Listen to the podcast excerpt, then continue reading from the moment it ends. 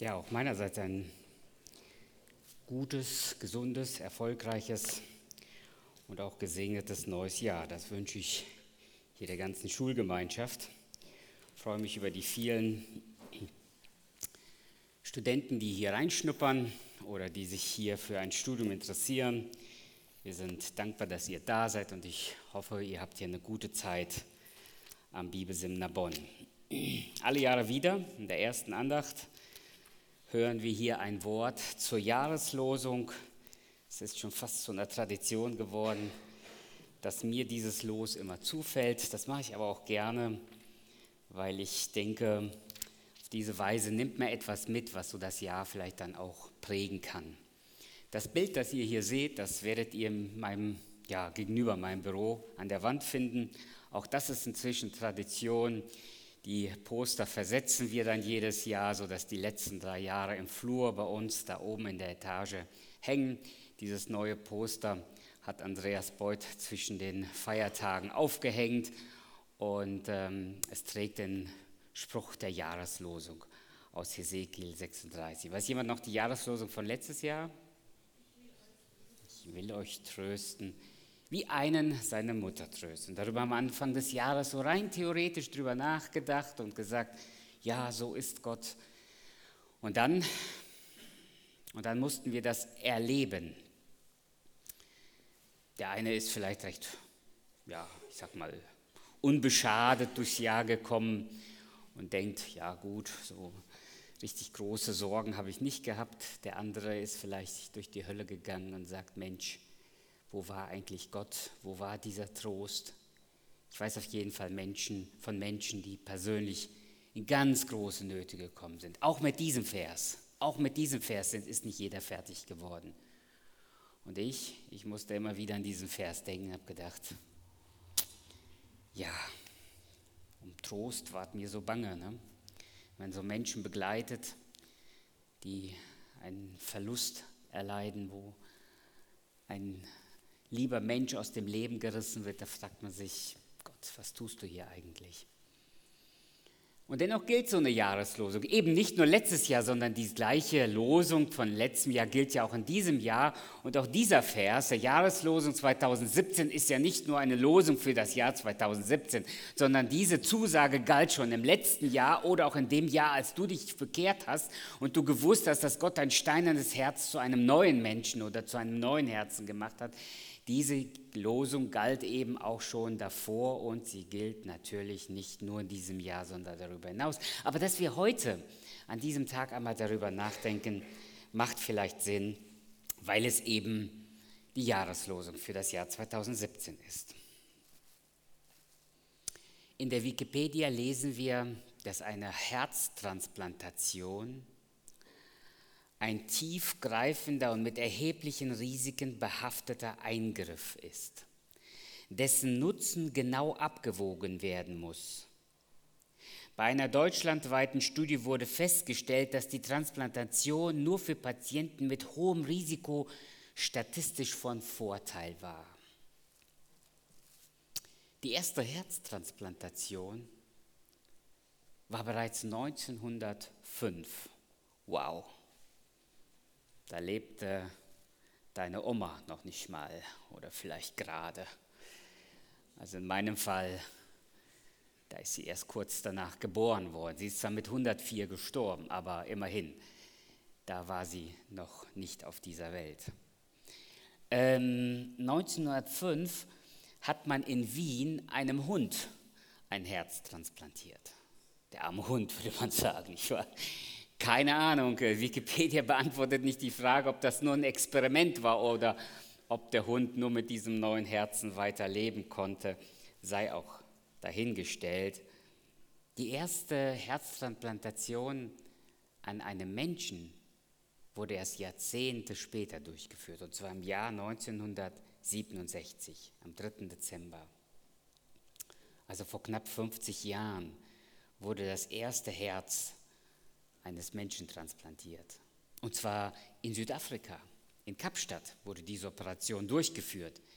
Ich hätte gemeint, es müsste USA sein. Nein, USA kam nur drei Tage später mit einer ähnlichen Operation. Klar, da wollen die Amis dabei sein. Das Tragische ist, dass der Patient in äh, Südafrika nur einige Wochen lebte, der Patient in äh, USA nur einige Stunden später verstarb. Aber die Operationen wurden immer professioneller und es gelang Menschen, das Leben zu retten. 1968 wurde zum ersten Mal in Deutschland ein Herz transplantiert bei einem Menschen. Und dieser Mensch überlebte etwas mehr als ein Jahr hier in Deutschland. Heute werden im Durchschnitt 3000 bis 4000 Herzen transplantiert, weltweit. Allein in Deutschland ungefähr 400 Mal pro Jahr. Das Ganze ist eine unglaublich aufwendige Operation. Bei Larissa wurde nicht ein Herz transplantiert, aber es wurde eine Herzoperation durchgeführt, was ähnlich gefährlich ist. Jede Operation am offenen Herzen ist höchst gefährlich und ähm, riskant. Aber eben ein komplettes Herz zu transplantieren ist eine nach wie vor sehr aufwendige Operation. Ich habe mir sagen lassen, dass sie gut 170.000 Euro kostet. Nur die Operation, nicht die Nachsorge oder die Nachbehandlung. 170.000 Euro. Die Lebenserwartung eines Menschen mit einem neuen Herzen liegt bei zehn Jahren. Länger funktioniert ein solches neues Herz nicht. Man hat festgestellt, dass einzelne, vereinzelt Menschen bis zu 30 Jahren oder sogar einer über 30 Jahre mit diesem neuen Herzen gelebt hat. Die medizinischen Erfolge auf diesem Gebiet sind beachtlich, oder? Es geht um Menschenleben und da ist die Wissenschaft bereit, alles zu investieren, damit Menschen leben können. Doch meine Lieben, doch die wichtigste Herztransplantation ist nicht die anatomische, sondern die geistliche Herztransplantation. Es geht dabei nicht um biologisches Leben, sondern es geht dabei um göttliches, geistliches Leben. Und diese erste Herztransplantation ist nicht vor 100 Jahren geschehen, sondern bereits vor Jahrtausenden und wurde lange, lange vorher von dem Propheten Hesekiel angekündigt. Und genau diese Prophezeiung, dass es zu einer Herztransplantation kommen wird, nämlich zu einer göttlichen Herztransplantation, diese Prophezeiung ist die diesjährige Jahreslosung. Hesekiel 36, Vers 26. Schlagt mit mir bitte eure Bibeln auf oder macht eure Bibel-App auf, wenn ihr sie nicht habt. Ladet euch demnächst entweder über den Bibelserver eine App runter oder die Luther 2017 als App runter. Lest mit mir Hesekiel 36, Vers 26. Denn dort heißt es, und ich will euch ein neues Herz und einen neuen Geist in euch geben und will das steinerne Herz aus eurem Fleische wegnehmen und euch ein fleischernes Herz geben. Entschuldigung, so die Luther-Übersetzung. Doch bevor wir hier, und deshalb habe ich hier diesen Vers überschrieben, kann ich die nächste Folie haben? Danke. Deshalb habe ich diesen Vers mit den Worten überschrieben, eine göttliche Herztransplantation. Vier Fragen, die ich mir an dieser Stelle zu diesem Text stelle. Doch bevor wir über diese Herz Herztransplantation nachdenken, wollen wir uns nochmal gemeinsam ansehen, in welchem Zusammenhang, in welchem Kontext wird hier von dieser göttlichen Herztransplantation geredet. Es ist der Prophet Hesekiel. Hesekiel prophezeit an einem besonderen Ort. Die Bibelschüler wissen es. Hesekiel ist mit den Gefangenen nach Babylon weggeführt worden. Anders als zum Beispiel Jeremia, der zur gleichen Zeit Prophet gewesen ist, aber er blieb in Jerusalem und prophezeite dort göttliche Wahrheiten und Gottes Offenbarung an das Volk. Hesekiel war Priester. Er kam also aus einer priesterlichen Familie und so war er nicht nur Prophet, sondern Hesekiel war auch Priester gewesen. So lesen wir das in Hesekiel 1, Vers 3. Und es geschah das Wort des Herrn zu Hesekiel, dem Sohn des Busi, dem Priester im Land der Chaldäer am Fluss Kebar. Dort kam die Hand des Herrn über ihn.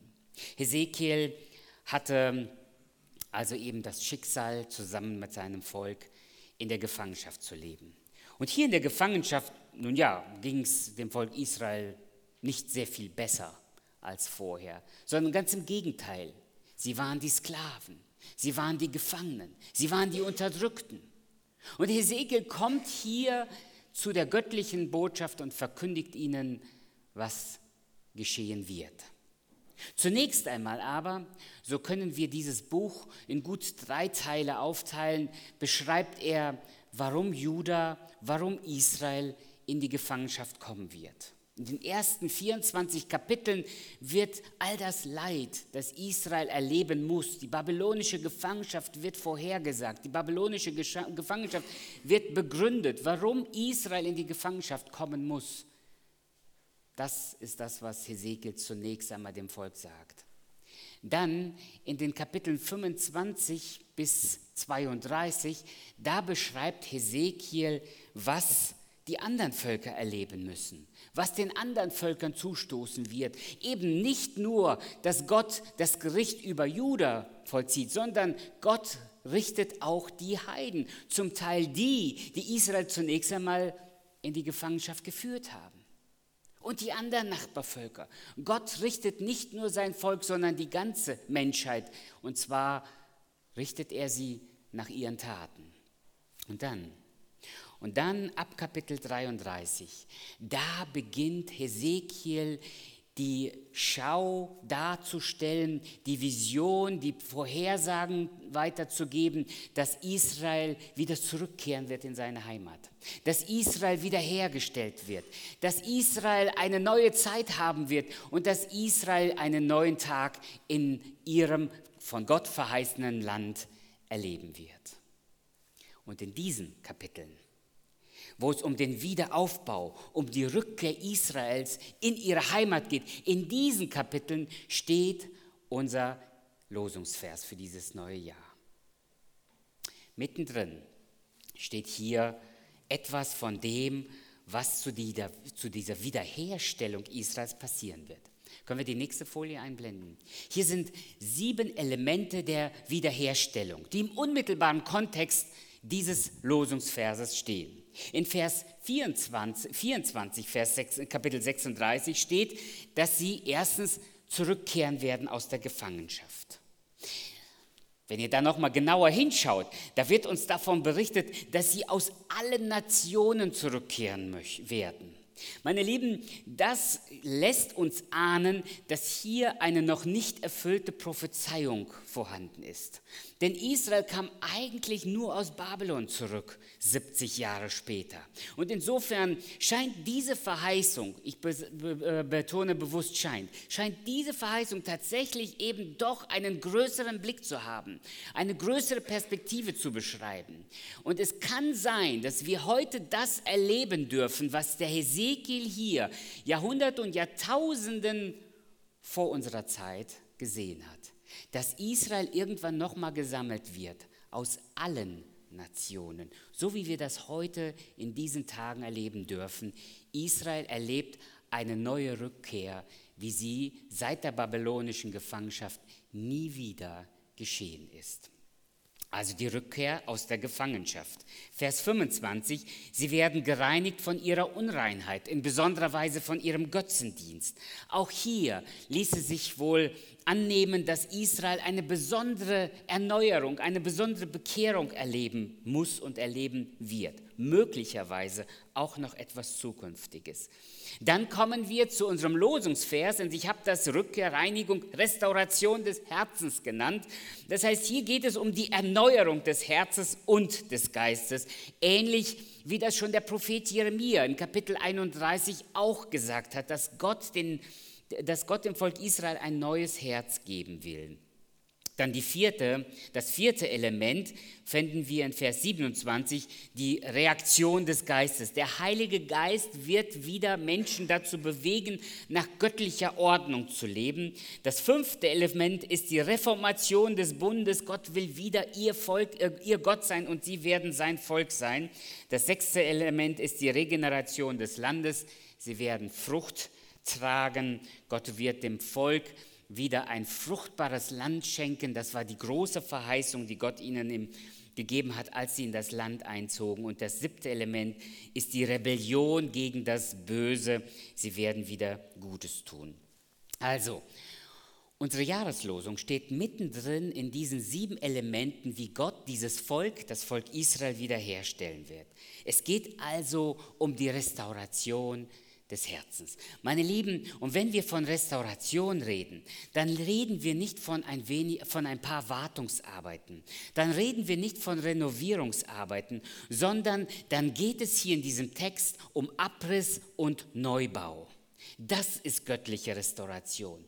Gott versucht nicht rumzudoktern im Sinne von, wir gucken mal, ob wir das Ding irgendwie noch zum Laufen kriegen, sondern wenn Gott etwas macht, dann macht er die Dinge neu und dann macht er sie vollkommen. Und da hier eine anatomische Sprache gewählt wird, reden wir hier von der göttlichen oder von der geistlichen Herztransplantation. Und ich habe mir hier vier Fragen gestellt, die ich mit euch gemeinsam bei diesem Thema bedenken möchte. Die erste Frage ist, wer ist der OP-Arzt? Wer ist der OP-Arzt? Meine Lieben, ich weiß nicht, ob ihr schon mal im Krankenhaus gewesen seid. Ich weiß nicht, wer von, wer von euch schon mal operiert worden? Hier, wer ist von, oh, oh, oh, oh, oh, was habt ihr denn alles gehabt, mein Lieben, Entschuldigung. Aber ich bin auch schon mal operiert worden. Das letzte Mal, dass ich im Krankenhaus lag, war, als ich acht Jahre alt war. Und ähm, mir wurden die Mandeln rausoperiert. Da habe ich natürlich als Kind nicht drüber nachgedacht, wer operiert mich. Aber ich kann euch sagen, was meine Eltern getan haben. Sie haben gefragt, wer operiert unseren Sohn? Okay? Wer operiert? Das ist keine so unwichtige Frage, oder? Also, ich meine, ähm, es ist schon komisch, wenn du äh, fragst, wer operiert mich, dann wird gesagt, ja, das macht so ein Praktikant, der ist gerade mit seinem Studium fertig, der hat das noch nie gemacht, aber der ist total gespannt auf diese Operation. Der freut sich schon drauf. Ja? Da mag sich der Arzt vielleicht darauf freuen, aber du freust dich nicht mehr, weil du sagst, äh, ich will doch nicht mit jemandem es hier zu tun haben, der noch nie solche Operationen durchgeführt. Du willst sicher sein, dass derjenige, der dich operiert, tatsächlich Ahnung hat von dem, was er tut, richtig? Der hoffentlich auch Erfahrung hat in diesem Gebiet und der tatsächlich mit all seinem Wissen und mit all seinem Können an diese Operation geht. Es geht ja auch nicht um irgendeine Lappalie, reden wir von meinen Mandeln, das ist ja kein, kein, kein großes Ding, aber es geht hier tatsächlich um eine gravierende Operation, die mit so vielen Risiken verbunden ist, dass unter Umständen es am Ende heißt, Operation ist gelungen, Patient ist tot. Also ich meine, das kann ja schneller passieren als gedacht. Insofern, es ist tatsächlich berechtigt, sich zu fragen, wer operiert hier? Wer ist es? Naja, und guckt mit mir in Kapitel 36, da redet der ganze Zeit jemand in der ersten Person Singular. Ich, ich, ich, ich. Schaut mit mir ab Vers 21 im selben Kapitel. Da heißt es, da tat es mir leid um meinen heiligen Namen. Denn das Haus Israel entheiligte es unter den Völkern, wohin sie auch kamen. Vers 22, darum sollst du zum Haus Israel sagen, so spricht Gott, der Herr. Wer ist der Operateur? Es ist Gott, der Herr, der hier spricht. Ich tue es nicht um euretwillen, ihr vom Haus Israel, sondern um meines heiligen Namens willen, den ihr entheiligt habt unter den Völkern, wohin ihr auch gekommen seid. Gott macht immer wieder klar, warum es zu dieser Gefangenschaft gekommen ist, warum es zu dieser Wegführung nach Babylon gekommen ist. Vers 23. Denn ich will meinen großen Namen, der vor den Völkern entheiligt ist, den ihr unter ihnen entheiligt habt, wieder heilig machen. Es geht um Gott. Es geht Gott um seine Ehre. Es geht ihm um seinen Ruf. Er sagt, ich will, dass sie wieder heilig über meinen Namen reden. Und die Völker sollen erfahren, dass ich der Herr bin, spricht Gott der Herr, wenn ich vor ihren Augen an euch zeige, dass ich heilig bin. Es geht um Gott. Er ist derjenige, der diese Operation vornehmen wird.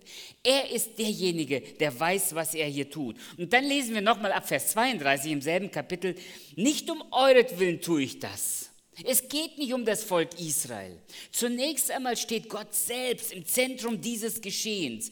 Spricht Gott der Herr. Das sollt ihr wissen, sondern ihr werdet euch schämen müssen und schamrot werden vom Hause Israel über euren Wandel. So spricht Gott der Herr. Zu der Zeit, wenn ich euch reinigen werde von all euren Sünden, will ich die Städten wieder bewohnt sein lassen und die Trümmer sollen wieder aufgebaut werden. Das verwüstete Land soll wieder gepflügt werden, nachdem es verheert war vor den Augen aller, die vorübergingen. Und Vers 35, man wird sagen, dies Land war verheert und jetzt ist es wieder der Garten Eden. Es war verwüstet, aber jetzt blüht hier wieder der Garten Eden. Und diese Städte waren zerstört, öde und niedergerissen und stehen nun fest gebaut und sind bewohnt. Vers 36. Und die Völker, die um euch her übrig geblieben sind, sollen erfahren, dass ich der Herr bin, der da baut, was niedergerissen ist und pflanzt, was verheert war. Ich, der Herr, sage es und tue es auch. Meine Lieben, es geht um Gott. Gott ist der handelnde, der ausführende Arzt an dieser Stelle. Und deshalb sagt Jesus in Lukas 5, Vers 31, Jesus sprach zu ihnen, die Gesunden bedürfen des Arztes nicht, sondern die Kranken, richtig? Wann warst du das letzte Mal beim Arzt? Letzter Monat? Letztes Jahr? Vor fünf Jahren? Naja, auf jeden Fall waren wir dann beim Arzt, als es uns schlecht ging, richtig? Ein Gesunder geht nicht zum Arzt, vielleicht zur Vorsorge oder zur Kontrolle, aber da geht es auch wieder nicht um deine Gesundheit, sondern um deine Krankheit, richtig? Da geht es um deine Krankheit. Zu checken, ob eventuell dein Körper krank ist. Weil wenn du gesund bist, brauchst du keinen Arzt. Und deshalb sagt Jesus dann zu den Menschen, ich bin gekommen, nicht die Gerechte zu rufen, sondern Sünder zur Buße. Meine Lieben, der Arzt operiert nur an kranken Menschen, nicht an gesunden. Und deshalb sagt Gott, ich werde operieren. Unsere Nadine, wir haben fünf Kinder, alles Mädels außer vier. Die jüngste ist unsere Tochter. Und dann, als sie so sieben, acht Monate alt war, viel, viel zu spät, erfuhren wir, dass sie eine Hüftdysplasie hat. Also, ja, die Hüfte ist ausgerenkt. Und was taten wir dann? Oh, ist ja nur ein Baby, ne? So, ach, ist egal, wird schon irgendwie. Wir haben erfahren, dass sie so nicht laufen wird können. Sie vermutlich eine leichte Behinderung haben wird. Der Arzt, der ähm, die Nadine untersuchte, sagte, sofort operieren, sofort operieren, morgen machen wir die Operation. Ja, meine Frau war im Krankenhaus, rief mich ganz aufgeregt an, ich war im Bibelseminar, wir müssen morgen operieren. Ich sage, ganz langsam, keiner packt meine Tochter an. Wer will hier operieren? Und dann, wisst ihr, was ich dann gemacht habe? Dann habe ich mich auf die Suche gemacht, stundenlang recherchiert, telefoniert. Meine ganzen Freunde, die Ärzte sind, haben damals an dem Tag einen Anruf von mir bekommen. Wo kann ich meine Tochter operieren lassen? In wessen Händen ist sie gut aufgehoben? Ich habe das doch nicht einfach irgendeinem Arzt überlassen. Übrigens, den haben wir gar nicht dran, lassen, dran äh, gehen lassen. Denn aus meiner Sicht war das ein ganz inkompetenter Arzt. Aber lassen wir das mal. Ich möchte ihn ja hier nicht bruskieren. Ganz katastrophal. Sie ist nachher ohne Operation von einem Professor in Köln in der Uniklinik behandelt worden und ist heute topfit, Gott sei Dank. Da sind viele Wunder geschehen, Gott hat viele Gebete erhört, ganz sicher, ganz sicher. Aber er hat Menschen gebraucht, die am Ende mit beim Heilungsprozess beteiligt waren. Ich habe doch nicht einfach gesagt, ach, ist doch egal, wer sie operiert. Ich habe mir überlegt, wer ist der beste Arzt? Und ich hatte erfahren, es gab in Münster und in Köln zwei Experten in ganz Deutschland. Münster war zu weit, Köln war vor der Nase. Also gehen wir nach Köln. Ich lasse doch nicht irgendjemand da dran. Meine Lieben, wer ist dieser Operateur, der an deinem Herzen operieren will und soll? Wen lässt du an deinen Herzschmerz heran? Gott ist der wahre Experte für die geistliche für die göttliche Herztransplantation. Übrigens, nur zur Info, er hat milliardenfache Erfahrung inzwischen. Er operiert jeden Tag, jeden Tag, manchmal tausendfach, manchmal zehntausendfach, zehntausendfach, manchmal nur in einem Land. Was sind da die 400 OPs im ganzen Jahr in Deutschland? Er operiert tausendfach jeden Tag an den Herzen von Menschen. Und er operiert immer persönlich. Er lässt da keinen Assistenten dran, sondern wenn, dann macht er das zur Chefsache. An deinem Herzen lässt er niemand anders dran, sondern er will es machen. Und mit hundertprozentiger Erfolgsgarantie. Verstehst du? Ich habe einen guten Freund, den ich mal gefragt habe, er ist Chirurg, ich habe gesagt, du sag mal, hast du auch manchmal so einen ganz schlechten Tag, wo so ziemlich viel schief geht und du am Ende des Tages weißt, oh Mann, da ist ganz schön viel in die Hose gegangen. Da sagt er, leider ja, leider ja. Neulich sagte mein Hausarzt, für sowas haben wir eine extra Versicherung, sonst würden wir alle bald nicht mehr hier im Büro sitzen oder in der Klinik sein oder in der Praxis sein. Also, mein Lieben, die hundertprozentige Erfolgsgarantie gibt es nur bei dem einen Arzt. Und übrigens, äh, er operiert immer mit seiner Methode. Die hat er selbst entwickelt, diese Methode. Und er operiert trotzdem bei jedem anders, weil er seine Operation immer an den Patienten anpasst. Und er weiß ganz genau, dass die gleiche Methode nicht bei jedem funktioniert. Und deswegen wendet er immer wieder eine andere Methode an und kommt zum gleichen Ergebnis. Zum gleichen Ergebnis. Das steinerne Herz wird entfernt und es wird ein geistliches Herz, ein göttliches Herz eingepflanzt. Ich weiß nicht. Ich weiß nicht, was deine Herzschmerzen sind. Ich weiß nicht, was du so erlebt hast zwischen Weihnachten und Neujahr. Ich weiß nicht, was du im Moment für Gedanken hast, während du hier sitzt. Ich weiß nur eins. Jeder von uns muss sich entscheiden, von wem lasse ich mich behandeln. Und hier bietet Gott dir seine Hilfe an. Er möchte dein Herz transplantieren. Er will dir ein neues Herz geben. Zweite Frage. Die zweite Frage ist, was wird transplantiert? Es wird hier kein anderes Organ als das Herz selbst transplantiert. Das Herz versorgt den ganzen Körper, so lesen wir, mit Blut und Sauerstoff und das Herz ist im Prinzip das Zentralorgan des Körpers. Wobei, natürlich sind die anderen Organe nicht unwesentlich. Man spricht auch sowas wie vom Hirntod. Da kann das Herz zwar noch schlagen, aber der Mensch ist dennoch nicht mehr lebensfähig.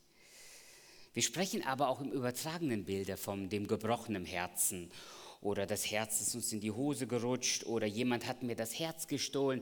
Das heißt, Herz hat eben eine größere Bedeutung als nur anatomisch. Ich habe ein Herz in meinem Körper. Machen wir es kurz, die Zeit ist uns abgelaufen. Lest bei ähm, Hans-Walter Wolf nach in seinem Buch Anthropologie des Alten Testaments, was er zum Thema Herz im Alten Testament schreibt. Ein hervorragender Artikel, den ich jedem empfehlen kann zu lesen. Er beschreibt hier im Prinzip, wie der Mensch im Alten Testament wahrgenommen wird, aber das Ergebnis ist, das Herz ist die Zentrale des Körpers lasst mich zitieren, hat diese Auslese von Texten andeuten können, wie breit und mit wie viel feinen Abstufungen das Herz im Hebräischen den Sitz und die Funktion der Ratio bezeichnet. Alles erfasst es, was wir Kopf und Hirn zusprechen, also Erkenntnisvermögen, Vernunft, Verstehen, Einsicht, Bewusstsein, Gedächtnis, Wissen, Nachdenken, Urteilen, Orientierung, Verstand. Damit ist das eigentliche Bedeutung, damit ist das Herz das eigentliche Bedeutungszentrum des Menschen umschrieben. Und deshalb heißt es in Sprüche 16, des Menschen Herz plant seinen Weg.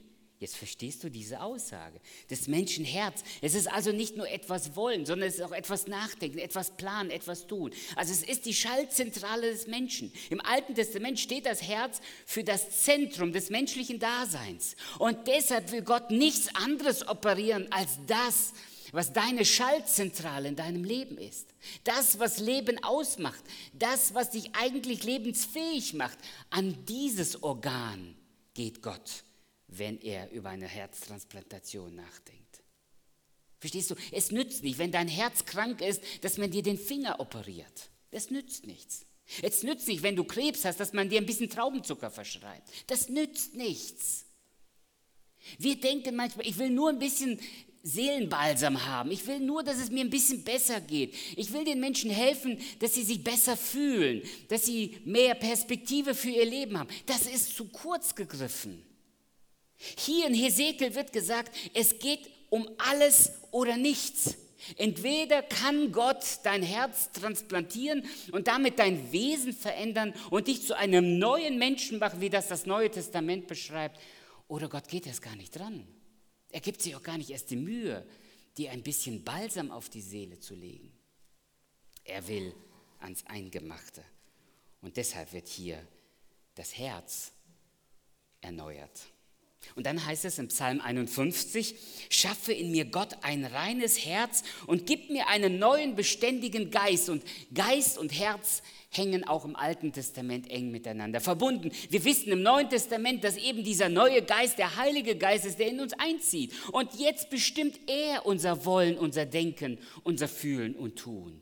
Jetzt lebt er in uns. Jetzt bestätigt er uns, dass wir Kinder Gottes sind und bringt uns zum Ziel, weil er das Pfand ist, das uns die Garantie gibt, dass diese Herztransplantation tatsächlich ewig hält und nicht nur ein paar Jahre andauert.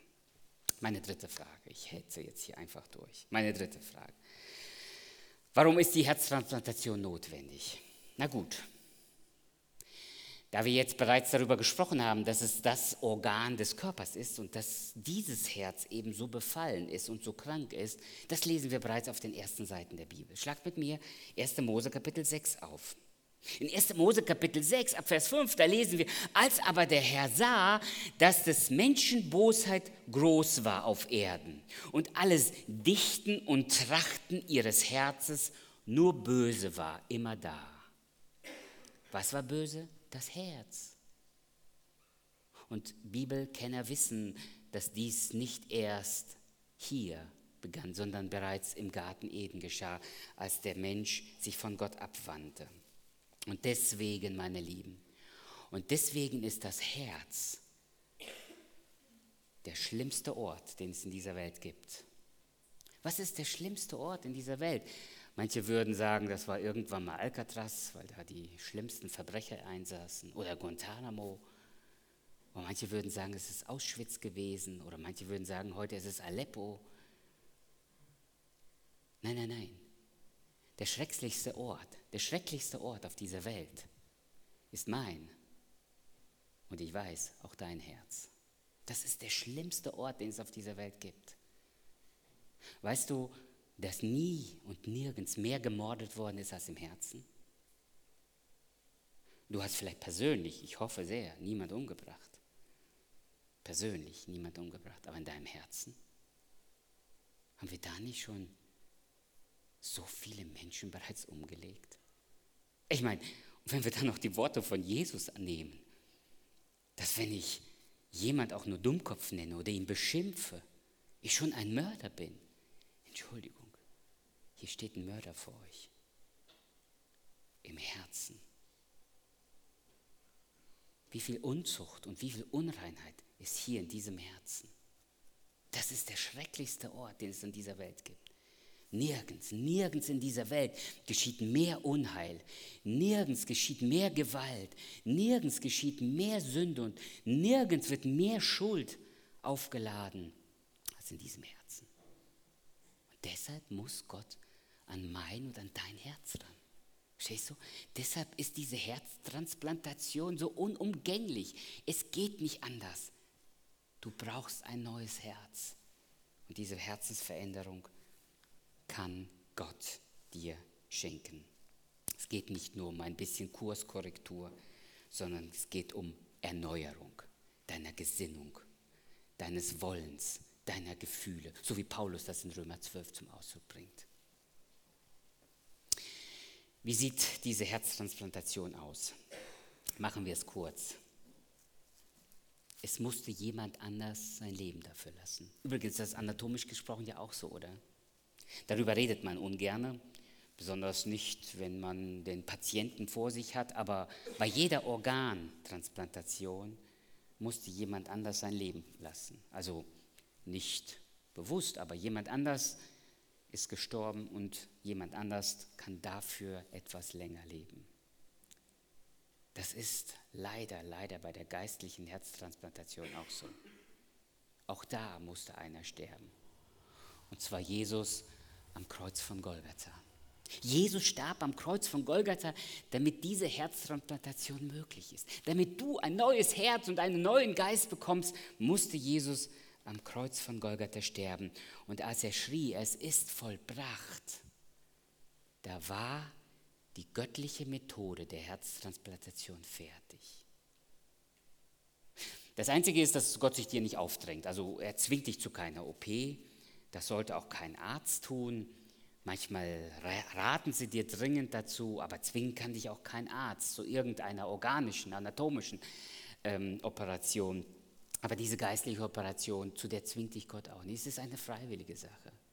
Du und ich, wir müssen uns entscheiden. Nun sitzen wir ja alle hier mit einem neuen Herzen, richtig? Und sind so begeistert. Ach, wie schön. Und wir singen Loblieder. Mein Lieben, das ist zu wenig diese Jahreslosung ist auch eine Herausforderung. Nämlich die Herausforderung, die wir dann im nächsten Vers lesen. Dass jetzt wir beginnen, nach seinen Geboten und Ordnungen zu leben.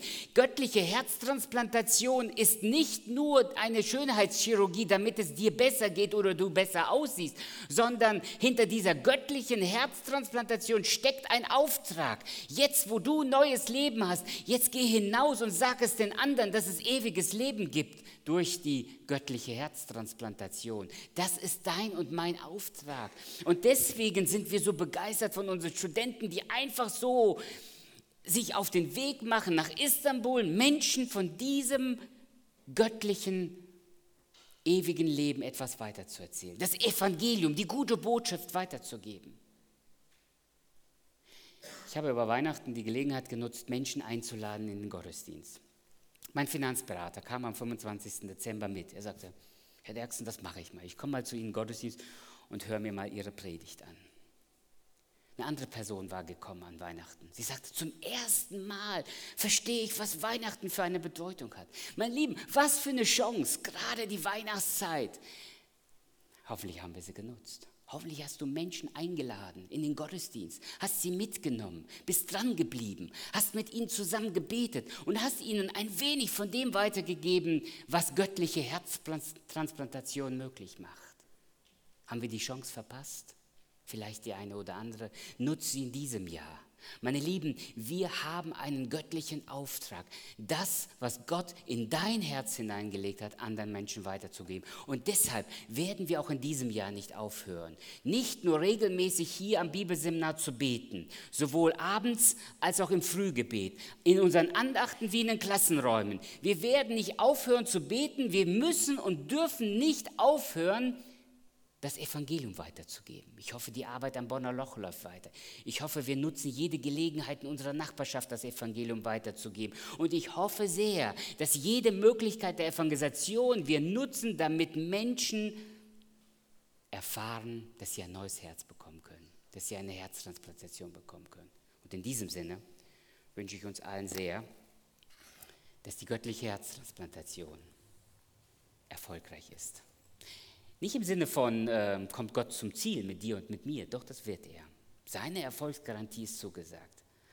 Aber das, wofür er dich verändert hat, dass wir das nutzen, damit noch ganz viele andere gerettet werden. Und auf diese Weise die Zahl der Heiden voll werde und damit Jesus möglichst bald wiederkommt und wir sagen können, danke Jesus, dass wir ein neues Herz von dir bekommen haben. In diesem Sinne wünsche ich euch Gottes Segen mit dieser Jahreslosung. Amen.